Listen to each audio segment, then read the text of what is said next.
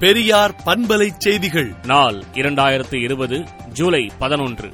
மாணவர் பருவம் தொட்டு திராவிட இயக்கத்தில் தன்னை ஈடுபடுத்திக் கொண்டவர் நாவலர் என்றும் எந்த நிலையிலும் பகுத்தறிவு கொள்கையில் மாறாத மாண்பாளர் என்றும் நூற்றாண்டு காணும் நாவலரின் புகழ் ஓங்குக என திராவிடர் கழக தலைவர் ஆசிரியர் கி. வீரமணி அறிக்கை விடுத்துள்ளார்.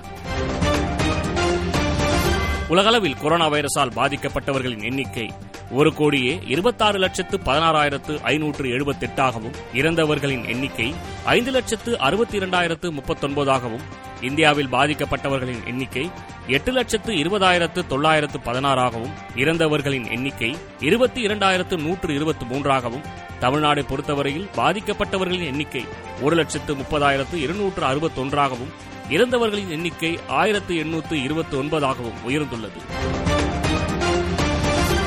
திராவிட இயக்க சிந்தனையில் இறுதி வரை இயங்கிய இன்பத் தமிழ் கருவூலம் நம் நாவலர் என நாவலர் நூற்றாண்டையொட்டி திமுக தலைவர் தளபதி மு க ஸ்டாலின் புகழாரம் சூட்டினார்.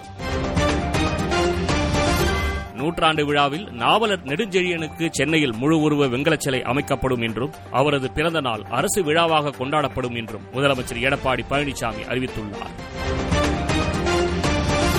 கட்ட பஞ்சாயத்தில் ஈடுபடும் தருமபுரி மாவட்டம் பெரும்பாலை காவல் நிலைய உதவி ஆய்வாளர்கள் மீது நடவடிக்கை எடுக்கக்கூடிய மனுவை மறுபரிசீலனை செய்து தகுந்த உத்தரவை பிறப்பிக்க சேலம் டிஜிபிக்கும் தருமபுரி எஸ்பிக்கும் சென்னை உயர்நீதிமன்றம் உத்தரவிட்டுள்ளது.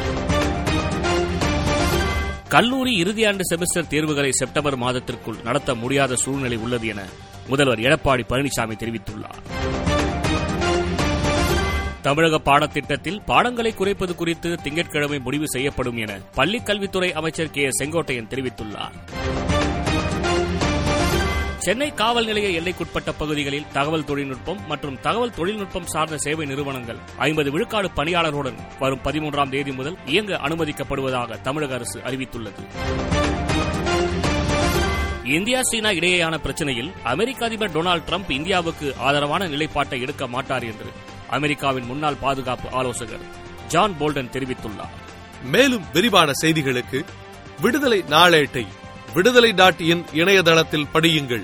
பெரியார் பண்பலை செய்திகளை நாள்தோறும் உங்கள் செல்பேசியிலேயே கேட்பதற்கு எட்டு ஒன்று இரண்டு நான்கு ஒன்று ஐந்து இரண்டு இரண்டு இரண்டு இரண்டு என்ற எண்ணுக்கு பெரியார் எஃப் நியூஸ் என்று வாட்ஸ்அப் மூலம் செய்தி அனுப்புங்கள்.